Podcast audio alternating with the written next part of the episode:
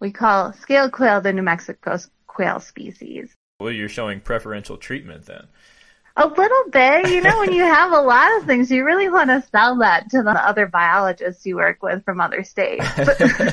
you have to rub something in their faces.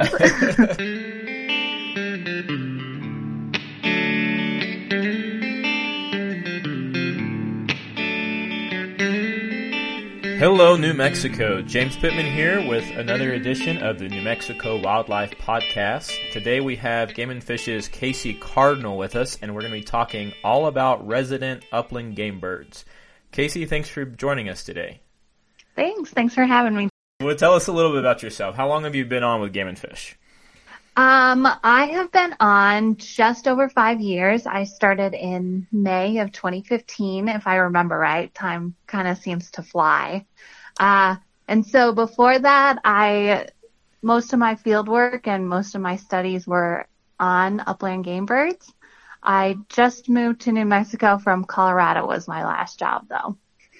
And since you've been here, you've been in the same position uh, the entire time? Yes, I have. I love it, and I have no intentions of changing anytime soon. and your job title is the resident game bird biologist, is that right? That is right, but there's also the other title, which is turkey and small game biologist, since somehow, sometimes we don't exactly know how to classify all the species I cover. So you've got a, you got a little, lot of different hats that you wear. Yes, for sure. Okay, so let's dive into that a little bit. So, what all species do you oversee? So, my main species, I would say, are turkey and quail. Uh, they're the, the primary species I work on, but I also cover dusky grouse, which is the only forest grouse we have in the state. Uh, tree squirrels, um, only the harvestable ones. The other squirrels are, are managed by our mammologist. And then I cover pheasants as well. Okay. Okay. And there so, aren't many of those in the state either. all right, but you got a lot of different species and subspecies that you that you work with. So how many I guess how many species of quail and subspecies of turkey are there in the state? Sure. Um, there are four different species of quail. We have the bob, the northern bobwhite, which we primarily find along the Texas border. Scale quail are definitely most prevalent across the state. They occur in a lot of the shrubby and short grass prairies we have in the state. Um, so in the quail world, we call scale quail the New Mexico quail species. Well, you're showing preferential treatment then. A little bit, you know, when you have a lot of things, you really want to sell that to the other biologists you work with from other states. you have to rub something in their faces. Um, and we also have Gambel's quail. They're a southwestern species, so you find them mostly in the southwest quarter of the state, uh, a little bit like in the central and up the Rio Grande Valley, and actually up kind of by Farmington too. Uh, and then the Montezuma quail or Mearns quail, as a lot of Arizona hunters call them. Uh, they're mostly found in the southwest mountains of New Mexico, but they actually, their range, the furthest range east is the Guadalupe Mountains, which is the very southeast corner of New Mexico. And so before the show, you were telling me that Montezuma is the correct name. Yeah, the is it the American Ornithological Society has all the official species names, and Montezuma quail is the official name, but they they're called Mearns quail in Arizona primarily because the subspecies of Montezuma is the Mearns. And I, I think that Mearns was a biologist who officially recognized the Montezuma quail. So it's pretty long lived, the name Mearns. Cool, cool. So what about turkeys and subspecies of those? For sure. Um, so we have the primary turkey species we have in New Mexico is the Merriam's turkey. They're a very mountainous turkey. And so you'll find them a lot of times in ponderosa habitats. Um, and then we have the Rio Grande, and that's along a lot of the river bottoms. Uh, we think that it naturally occurred in the state primary, primarily from Texas. So like the Canadian and the Pecos probably naturally had Rio Grandes and then they've been introduced into a couple of the other river valleys in the state. And then finally we have the Gould subspecies of turkey, which is just the very smallest population is down in the Peloncillo Mountains. And that's the only place that occurs in New Mexico. And we think it's pretty exciting because um, Arizona, it was extirpated from Arizona, but there, we think there was always at least a remnant population in New Mexico. So we call us the only native uh, United States population of Gould's turkey. there you go. so basically, you have small game and then all of the non-migratory game birds. Right. Yes. So what about species that were historically resident game birds but no longer have seasons like prairie chickens and ptarmigan and things like that? Sure. So we actually have a prairie chicken biologist and he is amazing. And so because prairie chicken numbers were low, and I think they shut down this season in New Mexico in the 90s, Grant would know that better than I do. Um, and so they pulled on a prairie chicken biologist to try and increase numbers and work out with landowners in the eastern portion of the state. Uh, because prairie chickens primarily occur in that area on private land, it's nice to have someone over there who's knowledgeable and, and able to provide collaboration. Um, and so he focuses on prairie chickens, and then, like you said, ptarmigan. Uh, I don't think that there was ever a hunting season for ptarmigan, but I'm not positive. In New Mexico. Uh, in New Mexico, yes, there definitely is one in Colorado. Okay. Um, and so because ptarmigan are at the very southern extent of their range in New Mexico, and and conditions are are not exactly ideal to have booming populations. There just isn't a ton of alpine habitat. Um, it, it's managed a lot more closely and just trying to keep it at a, a reasonable population level. So we actually have our terrestrial species recovery coordinator, uh, and he focuses one of his projects on ptarmigan. And so he's been studying them since he started. He started about four and a half years ago. And so he's done a lot of work like collaring ptarmigan and, and trying to figure out how many are in the state. Well, very cool. Well, it yeah. seems, seems like every time I talk to you, you have a different study or a capture or a survey going on. So tell us a little bit about what projects you have going on right now in the resident game bird world. Sure. So our our probably the most long-lived study since I've started is we've been working on Gould's turkeys. And so when I started, Gould's turkeys are actually on the New Mexico like threatened species list. So they're not listed nationally because wild turkeys are actually doing quite well and it's just a subspecies. Uh, but in New Mexico, because in the 1970s when they started the New Mexico Conservation Act, they didn't really know how many Gould's turkeys were in the state and all indications were that populations were very low. And so they threw them on the threatened list and in about 2005, they started to, to do some pretty, well, the surveys became more annual. There had been a couple studies in the 1980s and 1990s on where Gould's turkeys occur. And so in 2005, the department started an annual survey.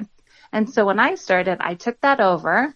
Um, and then because the species are threatened, that that species recovery coordinator, he joined me in 2017 and we created a species recovery plan to try and increase Gould turkeys numbers.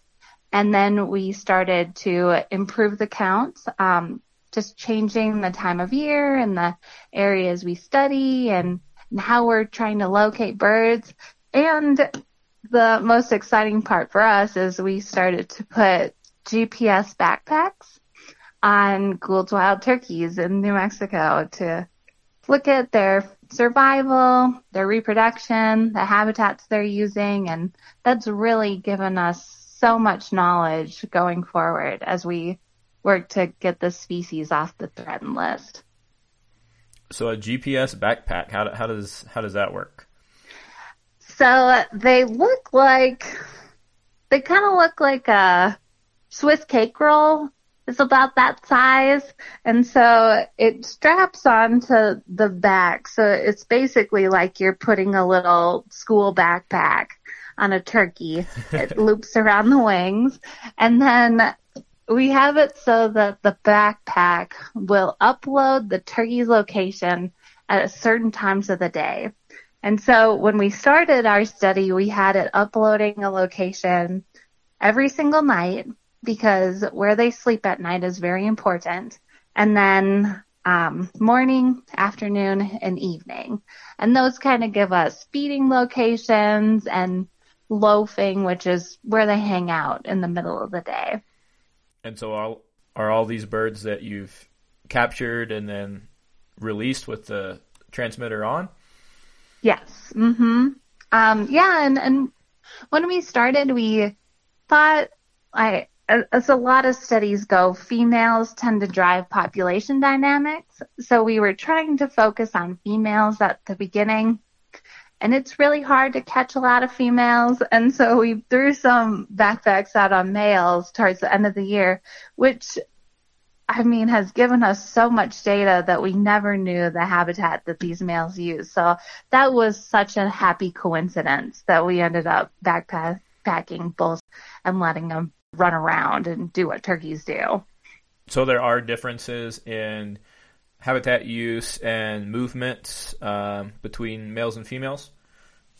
It seems like there are. We don't have a ton of turkeys and when you're doing a study you always want the biggest sample size you can get. So as many turkeys as you can get.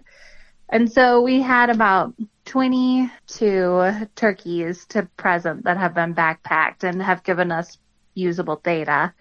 And it seems like the males may make bigger movements and we're not exactly sure why that is, but we've had some males move like from where they were captured 30 miles. Oh wow. And and yeah, it's crazy and the females although they'll make smaller movements, 5 to 10 miles, it's it's not the same as those huge treks that these males have taken. Wow, that's that's pretty interesting. And and yeah. I think you said how long have you had these backpack collars on? Our first two females we caught in spring of 2018. So not that long. if long. I remember right. No, not that long. And then I think most of the birds were caught in the winter of 2018, 2019. Okay. Yeah, so a lot of the backpacks have been out just over a year now. So ongoing study for sure and plans to continue? Yeah, plans to continue and actually increase. So with the potential of delisting in the next several to many years, um, that there's some interest in a potential hunting situation if we ever do get the turkeys off the list. It would be very restricted. I'm going to throw that out there right now. But um, yeah, so we got about twice as many backpacks this year to put out so that we have some really long-term monitoring on these turkeys. Oh, awesome. And luckily, yeah, it's it's so awesome and um luckily there's been so many turkey studies across the US and it really doesn't seem like the backpacks affect survival at all. So that's always good going into a big study like this. For sure, for sure. So what else you got going on? I know you've done some um, roadside surveys lately. Yeah. Um, so the roadside surveys are quail surveys, and we've been trying. I've been trying to set up a roadside survey technique since I started. Uh, in the department's history, there used to be a, a really big survey effort in the 1970s and when gas prices went through the roof, they, they ended up cutting that. Um, I think in the, the really late 70s. And so I, I think it's important to have some sort of monitoring on our, our upland birds.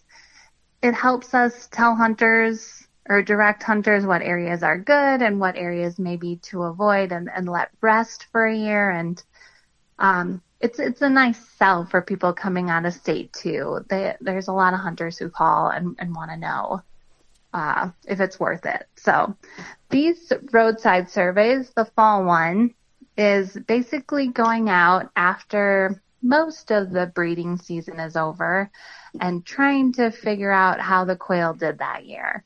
And so when you're out there, you're looking for broods, you're counting the number of young versus adults, you're basically looking at the habitat types they're in and I don't get to see all the habitats anymore now that I've been kind of parsing the surveys out to other people in the department, but it really is helpful to know what areas look dry versus healthy and, and stuff like that. But, uh, yeah, the, the fall surveys just ended at the end of September.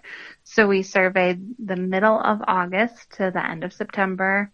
Uh, we've been trying to hit each route twice and you can survey either we've been surveying in the morning or the afternoon because those are the times of day when quail are most active and we have the best chance of seeing birds. So what um, what impacts those surveys each year as to whether it's a good survey or a bad survey?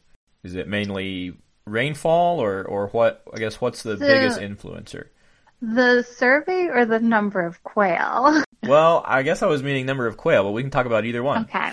What impacts the number of quail is primarily going to be weather conditions. Um, our, our scalies or our scaled quail, they tend to be, uh, spring and summer rain dependent. And so if you have like really light but constant rains. Like every couple days you get just a nice, n- not many inches, just like an inch of rain every couple days in the spring or once a week in the spring. And then in the summer around June or July, like you get a pretty decent monsoon. That is going to bump your scale quail numbers up. Just outstanding. So it's more the summer rain? Well, it's a little bit of both. If you get good spring rains, you're going to have forb production, which are like little leafy flowering plants. And that's a huge food source for the quail. And if you get heavy spring rains, a lot of scale quails start nesting in April and May, and the heavy spring rain will take a ton of nests out. So that's why we want those light, low rains in the spring, but you still need moisture. And then in summer, the monsoon will boost, boost the forb production again, boost insect production, and that's what the little quail eat. Um, babies will mostly eat insects for their first several weeks of life, and then they'll start switching to those forbs as well and seeds. Um, and so if you get a good monsoon, you could potentially get any quail who failed in their first nest, they'll re-nest and get a late hatch out. So you might find waves of when they're baby quail. So that you're hoping in a good year, you have a really good first wave in May and then a really good second wave in July or August. and that is what really boosts quail populations. Okay. Okay. And so we're talking specifically about numbers of quail seen on these fall surveys? And you said specifically fall surveys, so does that mean you do a, a spring or winter we survey do. as well? Yeah, the the spring survey is new. It's the first year we tried it, and so the spring survey is a call count survey. And so when quail are getting ready to breed, the males will call to females in hopes to find a mate. And so we're hitting, we're trying to hit our spring survey on the peak time when males are calling to females. And that gives us a good indication of what birds made it through the winter. So we're hoping that there was pretty good overwinter survival. And so the call count will indicate how many birds there are going into the breeding season. Um, and it also gives us a better idea of quail distribution across the landscape. Since when you see coveys, you're right on the road and it's hard to see them off in the distance, but you can hear quail calling for about a quarter of a mile if you're lucky and conditions are right. So if you if we're doing the spring survey, we know that there are quail even if they're not by the road. And then the fall survey, we can kind of estimate how all the quail are doing in that general area based on the production we see from the roadside. Very cool. Very cool. Yeah. So I know that we don't have a lot of pheasants in New Mexico, but you do something similar with pheasants too, right? You've had a, participated in a roadside survey as part of a, a national effort. Yes, like you said, we we really don't have a a, a strong pheasant population here, and um, part of our our decision to participate in the effort was because they're looking at quail too. But I'll come back to that. So there's a student in Iowa State, and he is trying to test some of the assumptions that they've had about pheasant surveys in the nation. And so out east, where there's actually um, lots of pheasants and, and these strong grassland habitats, like really healthy grass cover, tall to mid grass prairie. Um, the thought was that dew, like morning dew, really predicted how many pheasants you would see on a route. So on days of heavy dew, there was some thought that birds would be more on the road because they didn't want to get all wet and get all their chicks wet. And so um, we, New Mexico and some of the other western states we don't have a, a strong dew component. We we get it on some days, but not quite like they do out in Iowa and, in Kansas. So we contributed a route as as maybe a more dry condition. And luckily we did see pheasants on the route. not quite like they were seeing out east, which sure. I, I think based on our relative population numbers, that sounds about right. So that's pretty cool though to be able to see the differences between here and there. Yeah, it's it's really cool. And so for his study as well, he was looking at a couple other species. And so our route ended up being right on the New Mexico Texas border because he was looking at bobwhite as well, which is um, a species of concern across a lot of its range. It's it's not doing great. Um, and so I know a lot of states are really interested in bobwhite, and I figured if we could help contribute some bobwhite information, that would be good for everyone. Well, so speaking of graduate student projects and and studies and that kind of thing, I, I think it's finished now, but there was a, a quail project that you were helping out on um, in the in the southeast part of the state that was a graduate graduate student project, right? Yeah, um, we didn't provide a lot of help, but we have provided equipment. And so Kira Kaufman uh, was a graduate student out of Oklahoma State. Her professor, her major advisor was Dwayne Elmore, who is an amazing biologist. Um, anyways, they were studying scale quail habitat use um, in just out east of Roswell on some BLM land.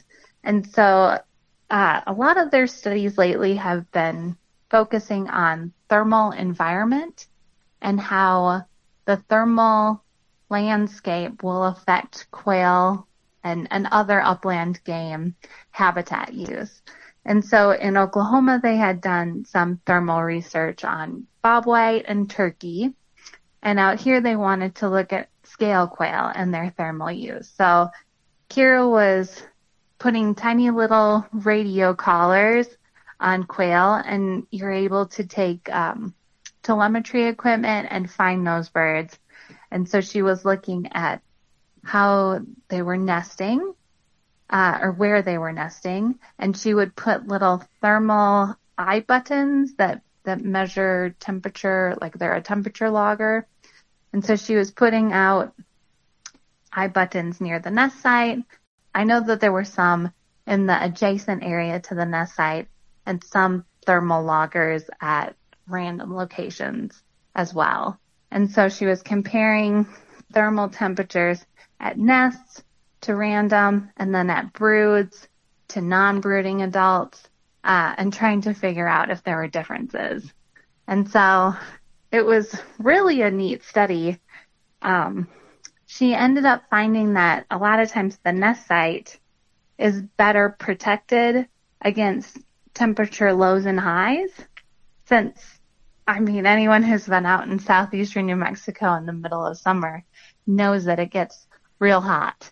Uh, and so this protects the nesting hen or male a little bit better than uh, that that nest site than just a random spot on the landscape. Okay, okay, and I, I assume because you just finished up uh, not that long ago, right? So I assume uh, probably hasn't had any publications or anything come out of this yet. I don't think yet. You're right. She, if I remember right, she just defended in May, April or May this year. Okay. Um, and so I saw her, her thesis, but I'm sure that they'll try and get a couple publications out. Sure. Sure. Well, this kind of is switching subjects just a little bit, but it popped in my head while you were talking about it. So we've talked about little transmitters on quail, we've talked about transmitters on turkey and that kind of thing. So if if somebody is out hunting and they harvest um, an animal with a transmitter, should they bring it to your attention? I mean, I know on larger callers there's a phone number and that kind of thing. I assume on a transmitter that would fit on a, a quail, there's not a lot of room to write. There's not. Um, uh, yeah, if you ever harvest a a marked bird, and so it'll either have a transmitter, and every single bird we catch pretty much has a band, a leg band on it. Okay. And so, yeah, if you ever harvest a, a marked bird, it's just great information for us. If you want to call the department, if there's no number, just call the, the general hotline. And if you say quail or turkey, they're going to transfer you to me. And so, yeah, I, it's not an issue. These birds are out there on the landscape. They're okay to harvest. We are just interested in knowing when they are. For so. sure. Awesome. Well, just wanted to kind of throw that in there, but jumping back into into projects. Um, so, and it may be kind of a, an, an older project at this point, but in addition to jumping back to turkeys, in addition to the Gould's Turkey Project, mm-hmm. um, wasn't that long ago you were doing some some other captures in other areas throughout the state. Um, is that kind of over? And can you tell us a little bit about what was going on there? Sure. Um, no, it, it's not over, uh, actually. Um, so in areas where primarily Merriam's summer are overabundant, uh, so near a town per se, they they can start to cause problems if there's a lot of turkeys in an area. They tend to congregate in very large groups, especially in the winter, and they'll all like sleep in the same tree, a roost tree. Uh, and so if a house is under that roost tree, that could potentially be a lot of turkey droppings in an area. And so, and, and in the winter, they'll feed together in these large groups too. So they could be taking a lot of grass on, let's say, a golf course. And so we try and help in, in the situation where we can and in a situation where we might need birds in another part of the state, we'll try and help those people out by trapping birds in overabundant populations. And we like to move them into areas where turkeys historically occurred and where there's been some habitat work. So there, there's usually a reason why there aren't birds in an area anymore. But if they're trying to return conditions to a more favorable state for turkeys, we'll put birds there. So uh, our our main trap site lately has been up in Raton. Turkey numbers are really strong there, and so we've been moving birds from Raton, um, and we moved them to the Guadalupe Mountains, and we've been moving them out out west now too. So okay, do, do these birds that you move are they marked or or backpack collared in any way? Yeah, they're marked. All like I said, all the turkeys we handle get a leg band, um, and then the the turkeys we moved to the Guadalupe Mountains, they had VHF transmitters.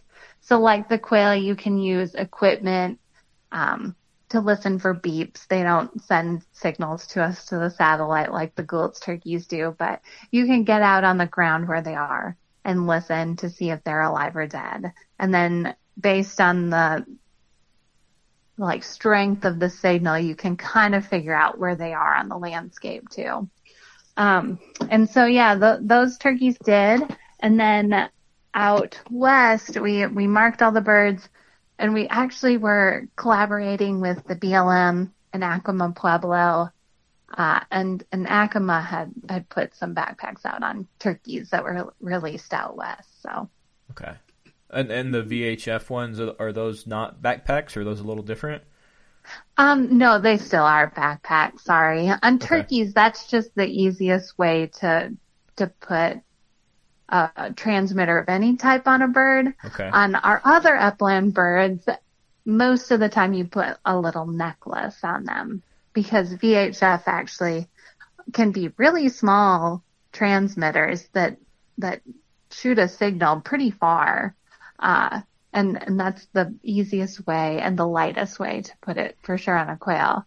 But now, with the advent of these GPS transmitters, most of them are backpack.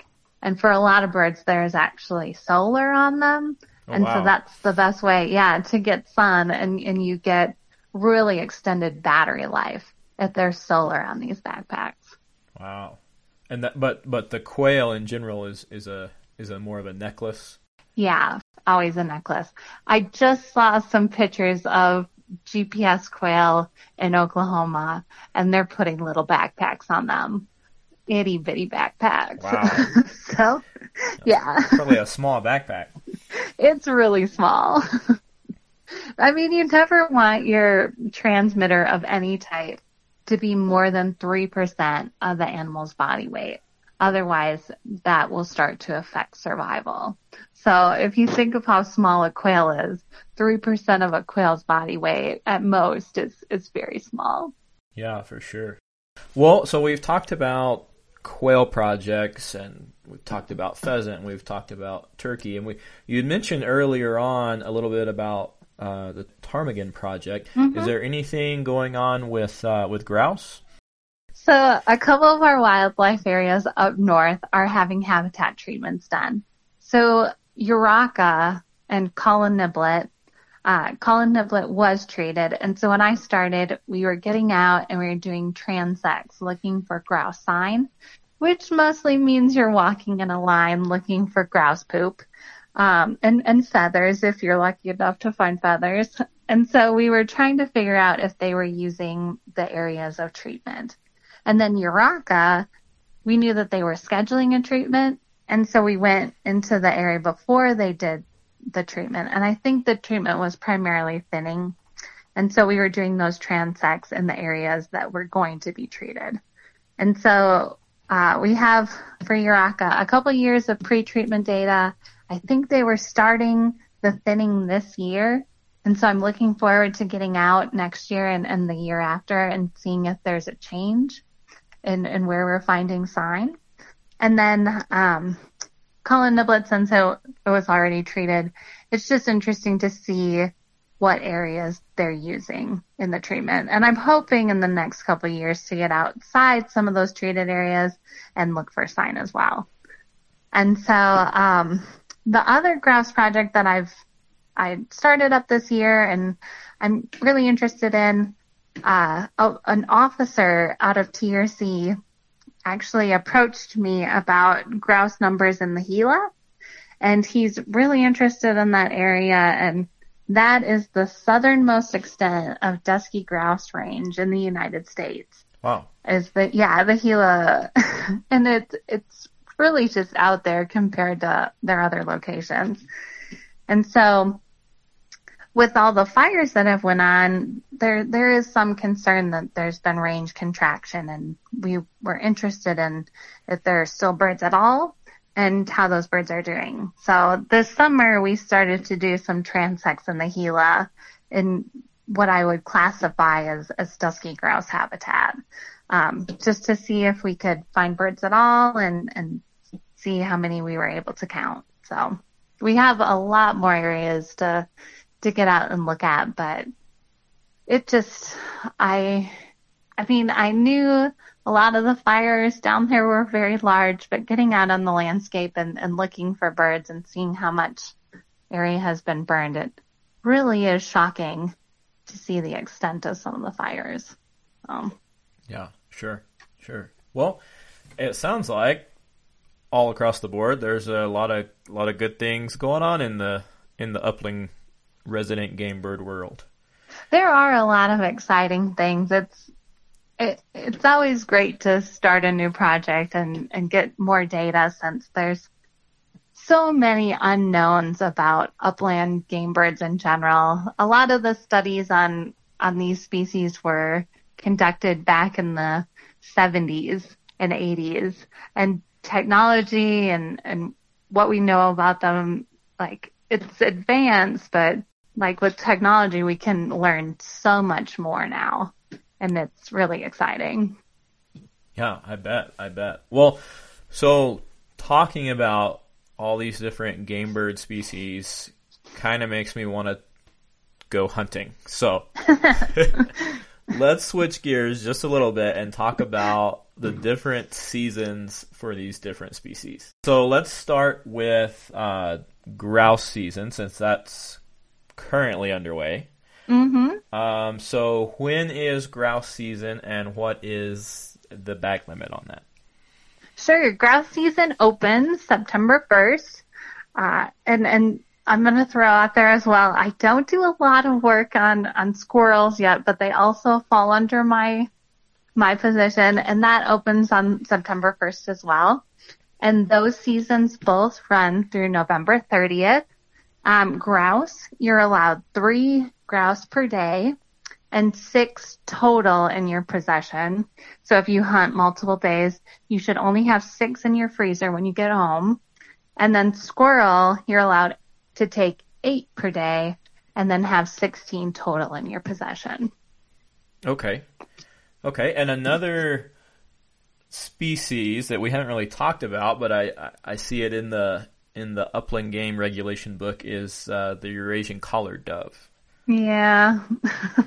um, it, it's definitely not a, a point of pride to have that in my program. so Eurasian collared doves are actually a non-native species uh, that have expanded across the United States. Um, they are a little bit bigger than a mourning dove, so sometimes you'll see them harassing mourning doves uh, out of some of the habitat around towns. Um, and since they're non-native and they're not really a desirable, they're actually open all year long, uh, April 1st to March 31st every single year, and there's no limit to the number of Eurasian collared doves you can take. So you can take as many as you want.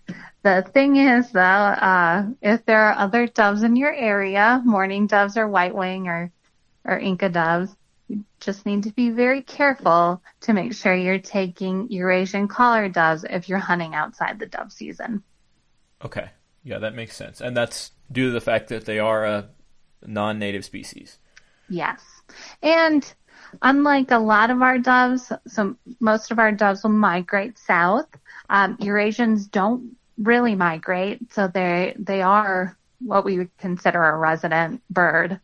And so a lot of times if you, the other doves have left, you can hunt Eurasians without concern. Okay. Well, that makes sense. Mm-hmm.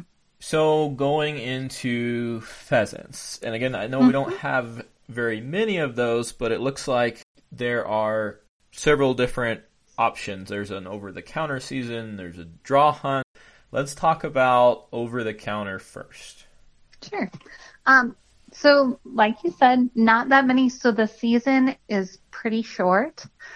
We actually have just a four day season in December, December 10th through the 13th this year. Uh, and so you are allowed three pheasants per day, six in possession. Um, if you are interested in hunting pheasants, most of them are going to occur in those river valleys where there is a potentially an agricultural aspect to the landscape. Um, they occur in kind of wetland, marshy areas too, at the edge of like a wetland marsh where there's cattails. Those are some areas where you might get into pheasants in the state. And then on some private lands, it looks like there's a, a, a little bit of a, a, different season on that. Yeah, for Valencia County, um, that is only private land hunting and that is only open one day every year. And so if you know a landowner in Valencia County who has pheasants, you're going to have to work with them to make sure that you can hunt on their property. Okay. And that they have went through I think that they have to apply to the Albuquerque office. Just call the office in Albuquerque. Okay. Sounds good. And then moving into draw hunts, there are some draw hunting opportunities. Yeah. So the the draw hunt, there are two youth pheasant hunts, which the department uses as a kind of outreach to get young hunters into to upland hunting. So there's one on Bernardo Wildlife Area, and then one down by Artesia on the W.S. Huey wildlife area. And those are just one day each. Uh, I think the Bernardo hunt has 20 permits and the Huey hunt has 40. Um, they're both managed really well. The the officers in that area have been awesome about uh, organizing with the hunters, and typically there's well, for since I've started, and I'm sure long before I started, the department will actually release um, birds on those wildlife areas before the kids come so that there's plenty of opportunity. So um, it, it tends to be a pretty fun hunt. And then um, there is a second draw hunt on the Huey after the week after the kids hunt. There's an adult hunt. So um, adult hunters can come in and kind of clean up what's left over from the release birds and and there's some wild birds in that area sure. uh, that they can get into as well. Awesome, awesome. And and then there's a mention of a uh, the Bitter Lake pheasant hunt. Is that a uh, more of a federally managed hunt? It is. Yep, that's run on the wildlife area, and so they deal with everything from the permits to the to working with the kids.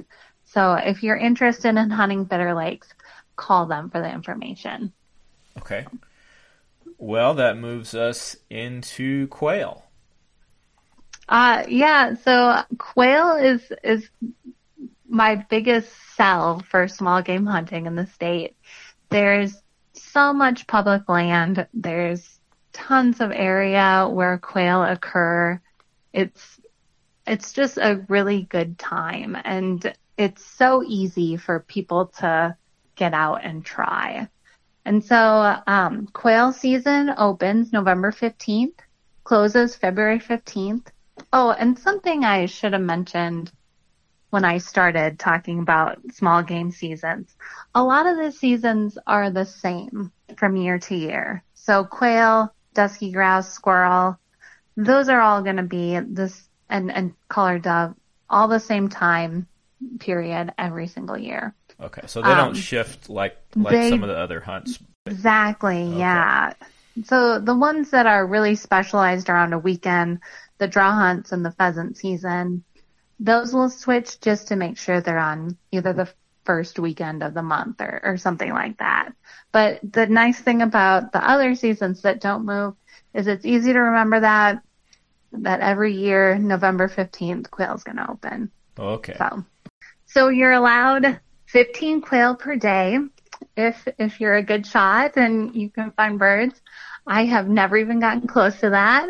um, and so that could be a combination of 15 scalies alone or five scalies, five bob whites, five Gambels, something like that if, if you want to travel hunt. Um, but never more than five Montezuma quail.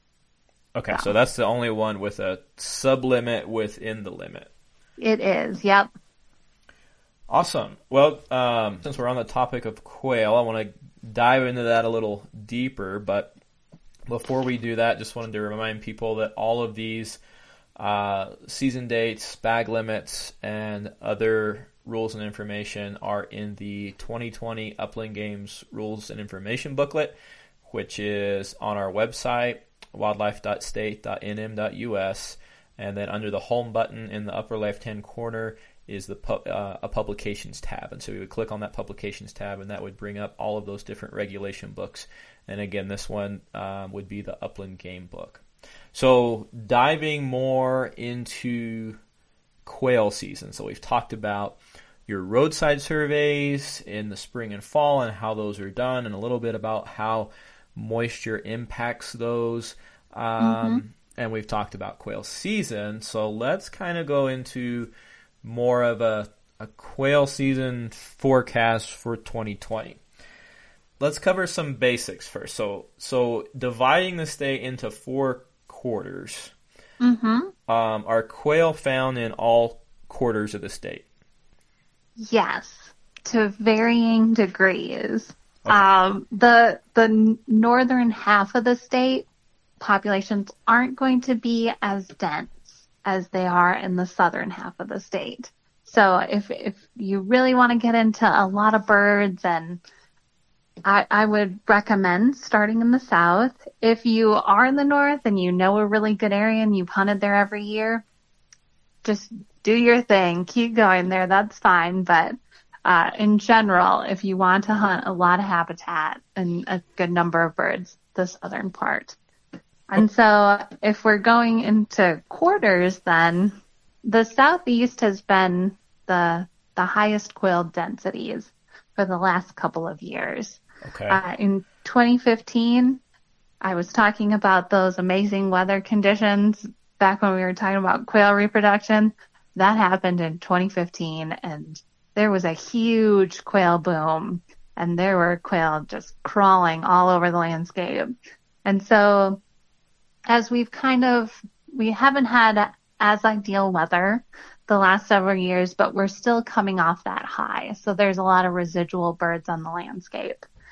Um, and so it's it's going to be primarily scale quail there. They they were the ones that had that amazing boom. Uh, as you get closer to Texas, could get into some bob whites. Um, but yeah, it, if you want to know more specifics about quail like habitats and what to focus on, I can go into that. Yeah, let's because you talked a little bit about the scale quail and then moving into bob white. So let's let's talk about uh, like you said, habitat preferences and then differences in in the range of these of these different um, different species. Mm-hmm. Um, scale quail are are pretty brush oriented. So when quail flush, they're going to want to go to some sort of protective cover. So a good rule of thumb when you're looking for scale quail is if you had a baseball You'd want to be able to throw the baseball and have shrubs from where you are to the baseball in any like a, a direction. So there's got to be that many shrubs on the landscape that no matter where you are, you could throw a baseball and be near shrubs. Okay. And so scale quail are notorious runners. So if you're going to see them, they're going to start sprinting. And so not only do you need shrubs, but you need pretty good amounts of open area on the ground because they're going to need those pathways to run. So you're looking at something that's not too dense with grasses and, and shrubs, but dense enough that you have shrubs for them to fly to if they're going to fly and open areas for them to run. And so the interesting thing about quail, and this is coming out in a lot of studies. so if you're looking for a spot to start your hunt, I would recommend starting around a water source. So quail will congregate more around water sources, even though the research shows that survival is not any better for quail that are found r- around water versus out in the middle of nowhere with no wa- no artificial water. But for some reason, they want to congregate more around that water source. Okay. So, yeah. So when I'm out hunting, I look if I see a windmill, I start there. The other areas that I start is if I'm going and I see a draw that has just a little bit more dense shrub cover, I start there. Those are a couple good, like, starters for scale quail. Okay. So, so what about moving into some of the other species? What about, say, Gambel's quail? How, how is their habitat uh, selection different than the scaled quail? Well, Gambel's quail are even more shrub oriented than, than scaled quail are. And so out west, I definitely look for drainages to start my Gambel search. Those are a lot thicker shrub cover. And the, the Gambel's quail are actually often found in areas with mesquite uh, it's a shrub that's commonly found in Arizona and New Mexico, but they're pretty associated with mesquite habitat and then acacia, which is a very thorny bush. So if you're hunting Gambel's quail, look for really pokey, thick bushes. That's right. their habitat type. And they are not quite as much runners. So like I said, just look for that, that thick stuff. Um, in, in Gambel's quail, you're going to find them mostly in the Southwest and this is just a little cell, but Arizona is having, well, what they call an epic Gambel's quail reproduction year because Gambel's quail really rely on winter moisture. And we've had a couple really good, like nice precip winters the last couple of years. And so in, in New Mexico, I was finding on, on the fall survey really good numbers of Gambel's quail pretty close to Arizona. Okay. So yeah, if if I was going to recommend to people, I'd hunt those counties pretty close to the Arizona border. Okay, and that's specifically for for Gambel's. Mm-hmm. And then now moving the other direction, you said the bob whites are more um, in those counties that are adjacent to Texas. Exactly. Direct opposite side of the state. um, bobwhite, they, they need some shrub cover, but they really need bunch grasses. That tends to be their, their nesting habitat. And so you're looking for clumpy grasses. A lot of times that means blue stems or, or like sand drop seed or side oats grama. Um, you're looking for those clumpy grasses that haven't been too grazed down since they, they need that as hiding cover and they eat the seeds from those. And then likely in like a sand sage habitat, maybe shinnery oak as well, th- those types of shrubs. Bobwhites won't use mesquite as much as scale quail do. They, they will some, but uh, scale quail will use that a lot more. So when you're looking for bobwhite, definitely look for that grass cover with some shrubs. Okay. Okay, and then moving into the Montezuma or the the Mearns quail. Mm-hmm. Where do you look for those? They're going to be the only quail that you start searching around a mountain.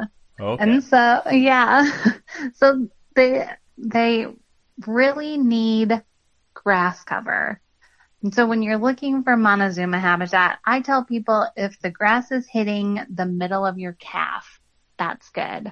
Um, and then you're looking for tree cover as well. And these are the only quail that I say actually like trees. Most quail are terrified of trees because a lot of their predators will hide in a tree and wait to see them. And so Montezuma quail, you want trees. So you're actually looking for either junipers or pinyons at about 30% on the landscape. So not super dense. So you still have that really good grass cover, but just some trees in the area. And then Montezuma quail, they uh, eat roots, and so they're going to eat like wild onion and and tubers, which are basically a big bulb in the ground. And so if you're walking up a hill and you see lots of tiny little digs and you see wild onion, that's a good sign that you're probably in Montezuma quail habitat. Okay. Um, and yeah, and the amazing thing about Montezuma quail is even though you find them a lot of times in pinyon juniper habitats with grass, in Arizona, people have reported seeing them at like 10,000 feet in ponderosa grassland habitats. oh wow. So they can get really high up in elevation, but I tell people to maybe focus more on that like seven, 8,000 feet landscape to start with. Okay.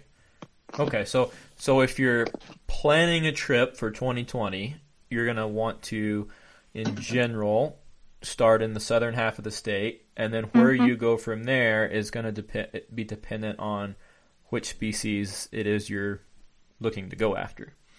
Definitely. hmm Okay. Yeah. And and if you're I know that there are extremely ambitious people out there who do all four species and power to you if that's you. But if it was me, I would recommend starting in the southeast and heading to the southwest. Okay. Okay. So southeast for higher numbers, um, hmm and southwest because of a better Gambel's quail year. Yes. So even though there are higher numbers in the southeast this year, I am going to throw out that the weather conditions weren't ideal. Uh, so reproduction was probably average at best, which means that there are still birds on the landscape. If you've come the last couple of years, there are still birds out there. There might not be as many coveys you're flushing this year. But what we were seeing on the survey was even though there maybe weren't as many coveys, the coveys were still decent size. So 15 plus birds. So, I mean, I think it could still be an okay year. It's just going to be a little bit more trekking around looking for birds. Sure. Well, awesome. Well, now we know a little bit more about what to expect this quail season, a little bit mm-hmm. more about upland and resident game bird seasons and bag limits, and then about the resident game bird program as a whole and all the different projects that you have going on. You've got your hands going a lot of different directions. Yes, we do. It's, it's good to keep busy. I, I sure appreciate you taking the time to to join us and, and chat with us a little bit. Of course. I'm I'm happy to do it. Hopefully I didn't confuse anyone and if I did, you can absolutely call me to talk more about quail or ask questions about upland birds or or turkeys. We're we're here and available for the public. So we want to make sure that folks are excited and and know everything they want to know about the birds in the state. Well, that's awesome. Well, thank you again, and thank you all for tuning in and listening today. Be sure and check out our other podcasts and the New Mexico Wildlife digital magazines and the monthly e-newsletters. And get outside and enjoy all the outdoor recreation opportunities New Mexico has to offer. See you next time.